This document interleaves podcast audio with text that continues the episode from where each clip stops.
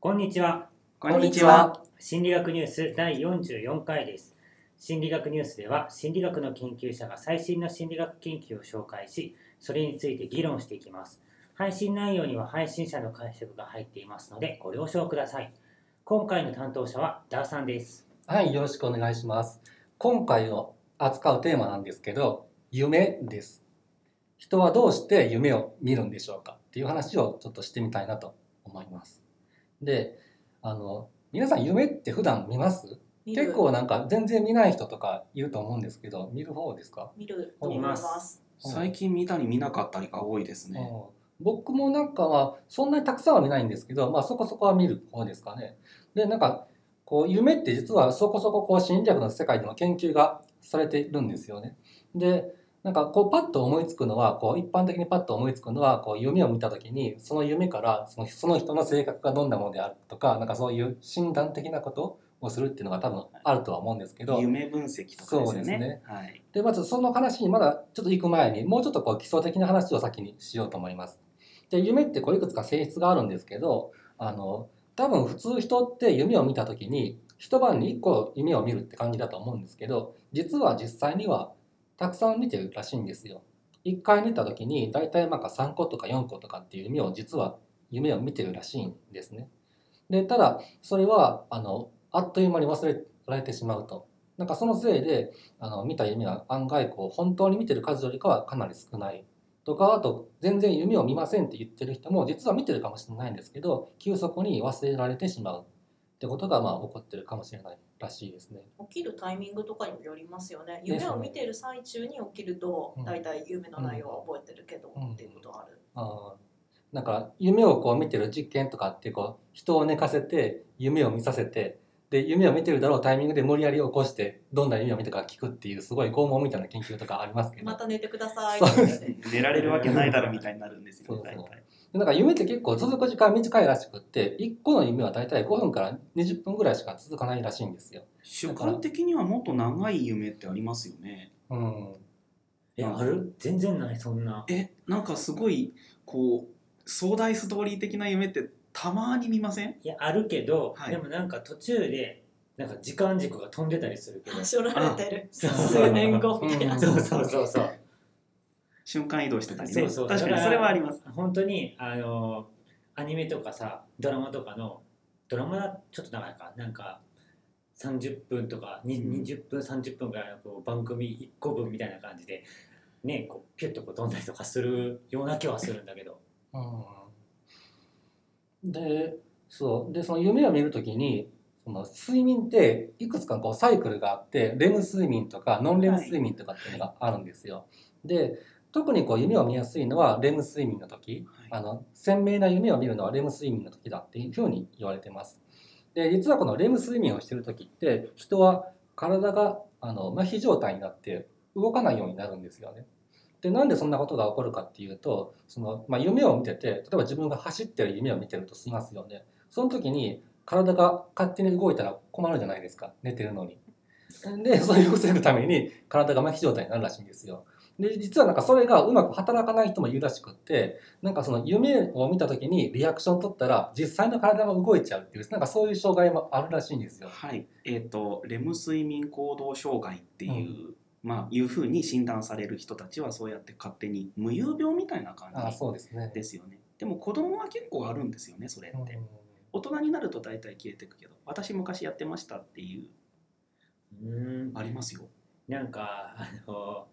もう本当にタイムリーというかね今日夢を見たんですよ。でどんな夢かっていうともう超恥ずかしいんだけどおもらしする夢見てね で起きた時超焦った。本当におもらししてたらどうしようみたいなもうこの年になっておもらししてたらどうしようとか思って。でも全然してなかった。よかったね。これはそのそういうねだからもしその障害であれば本当にやっちゃってたかもしれないってことですよね。うん。セーフセーフセーフ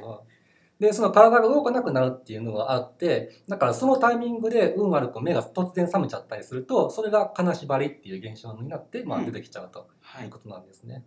だからまあ実はその金縛りってこう人が夢を見ているっていうことと結構実は関係のある現象だったっていうふうに言います。でじゃあこの夢なんですけどなんでそもそも人間は夢を見るんでしょうか？どういう目的でそういうものがあるんだと思いますか、記憶の整理とか言われてますよね。うん、それが代表的な説として一個ありますね。でもおもらしが何の記憶のせいになってるのからしか。そうだね。まあでも過去の記憶にアクセスしているっていうこともあるんじゃない？君の最後の漏らしの記憶がいつかわかんないけど。いやそんなの超前だよ超前でも夢の中では大人でおもらししてるわけやから、ね、そうか。ななんで記憶の整理になるんやろこれがで、だから弓のこう理由、夢を見る理由の一つは記憶をするためっていうのはあるんですけど、もう一個はなんかこう将来に備える。なかなか悪い、悪い夢を見ると、それを気をつけて、将来それが起こらんようにするっていう。気をつけて。ああのね今日あのここに来るまで電車に乗ってきたんですけどあのちょっと時間に間に合いそうにないなと思ってトイレに行くのをやめとこうかなと思ったけどもあかんおもらししたらあかんからトイレ行っとこうとはなりましたよすごい夢がいい素晴らしい。じゃあ完全全にもう夢が目的を叶えてますね。はい。で、あの、夢って例えば悪夢とかもあるじゃないですか。まあ、お主もある種悪夢なんですけど、で悪夢とかも実はなんかそういう怖いこととか、その感情がこう不安になることとかっていうのをあらかじめこうシミュレーションとして体験しておくことによって、実際にそういう場面に行った時にうまく対処できる。そういうこう将来に備えた、まあ、シミュレーションっていう意味も実は夢にはあるんじゃないかっていうそういう説もありますね。私さ裸で出歩く夢をめっちゃ見るんだけどさ将来そういう状況だった時確かにどうやって対処するかってシミュレートできてるよ。あ、そうなの？なんかよく物陰に夢の中で隠れてるのであのそういう風に動けばいいんだろうなっていう風にうん。考えられてるので、うんあのやっぱ効果があると思います、あんまり使いそうにない対処な気がするんですけどねその場面って。で一つ質問なんですけど、うん。夢って見る人と見ない人いるってさっきおっしゃったじゃないですか、あるいは見る期間と見ない期間もあるかもしれない、そういう時ってあんまりなんか将来の対処っていうのにつながらない気がしませんか？つまりもし夢が将来の対処になっているんだとしたらみんながみんな夢を覚えているっていう風な気がするんですよね。でも実際には覚えてない人がいて覚えてなければ対処のしようがないじゃんっていう風になるような気がす確かにそるんですけどれはあるかもしれないですね。一つはなんかまあ覚えてないけど実はそれがなんか潜在的には役に立っているっていう可能性はある。であともう一個言われているのはあのなんか悪い夢っていうか例えば特に悪夢なんですけど、はい悪夢みたいな夢は忘れられなくってすごく人の心に残る。うんで場合によってはそれがもう障害と言えるほどになるんですけどことがあってだからまあ悪いことはちゃんと覚えているんでそこは多分将来に備えるっていうことのために特別な扱いをされているのかもしれないですね。追いかけられる夢とかってよく見るんですけど、あありますね。はい、そういうのも悪夢に入るん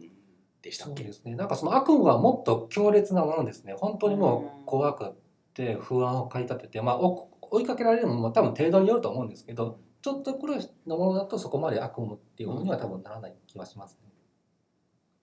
で、なんかその追いかけられるとか、人がよく見る夢の類型っていうのがあって、なんかそれは、あの、ユニバーサルドリームって言われてて、まあ普遍的な夢っていうのがあるらしくって、今言ったその追いかけられるもそうなんですけど、あの、まあ、学校で何かをやってるっていう夢であるとか、あの落ちていく落下していく夢とか遅刻する夢それから自分が飛んでいる夢あとそれからまあ人が死ぬ夢っていうこういうのはすごく多くの人が見る。しかもそれはどの文化でも多く見られる夢らしくってなんか普遍的に人が見るような夢らしいんですよ。ごめん全裸も多分入るんじゃないかと思うんだけど。私は見たことないです。僕もないです。本当？ないよ。そっか。おもらしはないです。おもらしは。おらし小さい頃。ないなあえっ、とそういうのではなくて病気になった夢って見たあことあります多分病気もありますね。あの私がんになってあの残りの余命1ヶ月ですっていう宣告を受けて淡々と準備を始めるっていう夢を見たことがあるんですね。なんでなんでこんな夢見たんだでろうとか。もそれは結構その将来の役に立つかもしれないああ将来なん。かそういう宣告を受けた時に淡々と準備をするためにうん、なんかこう身辺整理しないといけないじゃないですか。あの住んでるところをどうするかとか家具類とかをどう片付けるかとか変な夢でしたけどね。だからまあそういうのは多分こう将来にうまく備えるっていうことに関係したもので、まあ意味のあるというかそういう機能で生じてるのかもしれないですね。でまあ夢って基本的にそういう自分の経験とかに関わってて、まあ、自分が普段することとかに関わることをまあ見ることが多くって例えば音楽の家の人って音楽の夢を普通の人よりも2倍ぐらい多く見るらしいんですよ。だからまあ自分が普段よくやってることが夢の中に反映されるっていう、まあ、その意味ではそのどんな夢を見るかってことがその人をうまく表しているっていうのは多分言えるとは思いますね。で、えっと、最初の話ってこう夢判断とかの話があって、こんな夢を見たからあなたはどんな人物であるとかっていう話はあってでただ今の少なくとも今の現状の研究ではそこまでそういう詳しいことは多分言えないだろうっていうのは分かっています。だからなんかこう落下する夢を見たからあなたはなんかこういう不安を抱えてますねっていうすごく具体的なことまで多分言う人もいると思うんですけどそこまでは分かんないだろうっていうのは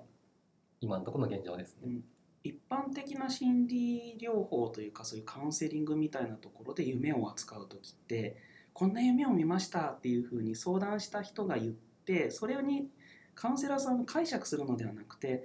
その夢を見てどんなことを考えましたかって聞くんですね。うんそうするとその人のこう今抱えている不安だとか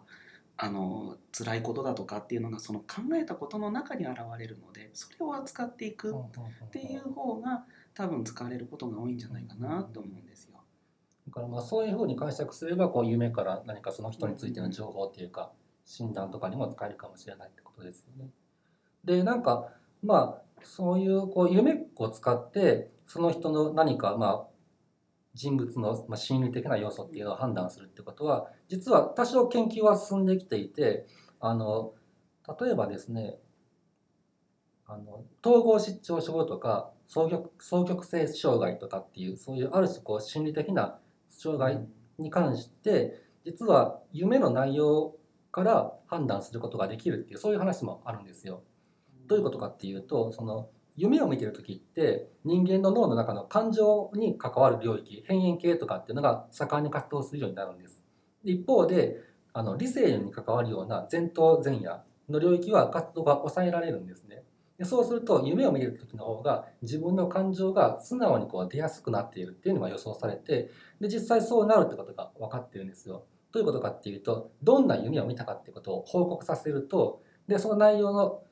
まあ、分析をしていくとその人物があの健常者であるか統合失調症であるか双極性障害であるかっていうことを結構よく区別できるっていうことが分かっているらしいです。うん夢の内容というよりどういうふうにそれを思い出してどういうふうに語ったかっていうところに現れてるって感じなんですかねそれって。あそうかもしれないですね。うんもしそうだとすると双極性障害って言いましたけど要するにハイな状態と落ち込んだ状態が繰り返される人はそういう気分の落差というかうん。すごいこうジェットコースターみたいな体験をしているわけで、うん。そういう人たちはそういうすごくエキセントリックではないけれども、うん。あの強い感情の夢を見たっていうふうに体験すこう語る人が多いのかもなっていう気はしますね。あと例えばこう悪夢をよく見る人ってこう年を取ってからパーキンソン病になりやすかったりとかなんか心理系の障害が出やすいっていうそういう傾向も多少はあるらしくってだからまあそういうところからこう夢っていうものとその人物のこう心理とか行動っていうものをまあ分析していくっていうことは、まあ、もしかしたらできるかもしれないっていうのが分かってます。で最後にこう夢が持ってるもう一個の機能があってそれは創造性とのつながりなんですよ。どういうことかっていうと夢って、まあ、さっきも話があったように基本的には自分のよく経験することを見るんですけど実は全然経験したことないことを夢に見るってこともあるらしいんですよ。例えばその音楽のやってる人が夢の中で音楽を聴くとその時にどんな音楽が聞こえてくるかっていうと半分ぐらいはすでに知ってる曲らしいんですけど残りの半分はあんまり知らない曲とか全く聞いたことのない曲を夢の中で聴くらしいんですよ。それってつまり夢の中で新しい音楽を作曲できるっていうことかもしれないのが分かっててで実際あのポール・マッカートニーがその「イエスタデイ」っていう曲を作った時にその曲って夢の中で作ったらしいんですよ。夢の中で音楽を聴いてすごくいいメロディーでで多分それは自分が知ってる曲だろうと思って周りの仲間に「この曲知ってるか?」って聞いたけどみんな知らなくって実はだからそれは自分のが夢の中で初めて聴いて作ってでできた曲らしいんですよね。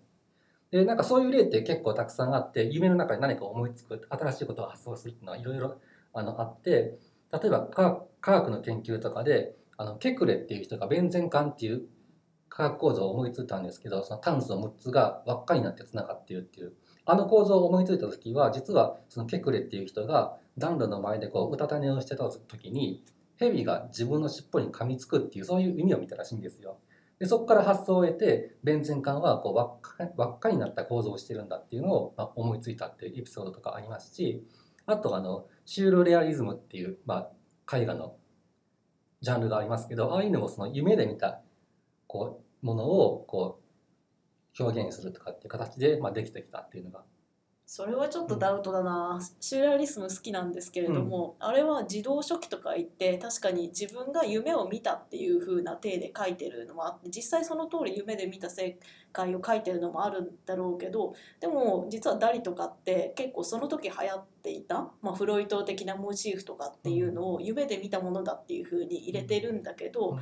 まあでもあまりにもあの何ですかねこんなピンポイントで例えばフロイトの世界を夢見るみたいな要素が一気に突っ込まれてるようなものがあってだから夢をで見た風景だとか心の中の風景だっていうふうに手で書いてるけど必ずしもそうではないっていうふうに思いますね。だからまあ特定の一個の夢っていうよりかはその夢というのにまあ直着想を得てなんかそのなんていうのかな夢のこう象徴的な表現としてそれを作ってるっていうそういう感じなんですかね。うん、それだったら否定はできないかも。だからいくつかだからそれが必ず自分が見た一個の夢からできてるんじゃなくって、まあ、複数のやつとか、まあ、でもそういうイメージを意識的に組み合わせてるっていうところがあるので完全に夢の中の世界を書き出したっていうわけではないと思いますっていう。あとまあなんか心理学の研究とかでもさ夢で思いつきましたとかっていうのがいい感じのものがなんか夢で見れたらいいのになとかって自分は思ったりするんだよね。なんか何回か夢で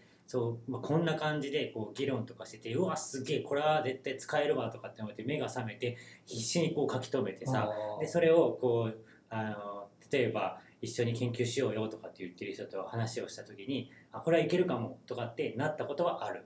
けれどもまあ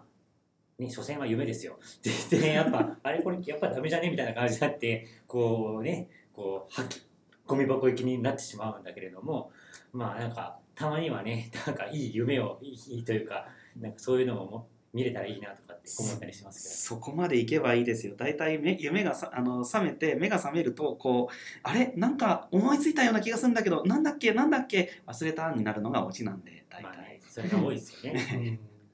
うん。はい。はい。では、こんなとこかな。はいえー心理学ニュースの Facebook のページがあります。Facebook で心理学ニュースと検索してみてください。質問やコメントなどがある方は Facebook のページからお願いします。次回の担当はしゅうさんです。はい、えー夢に続いて次の回も眠りについてのお話ですはい。では、今回はここまで。ありがとうございました。ありがとうございました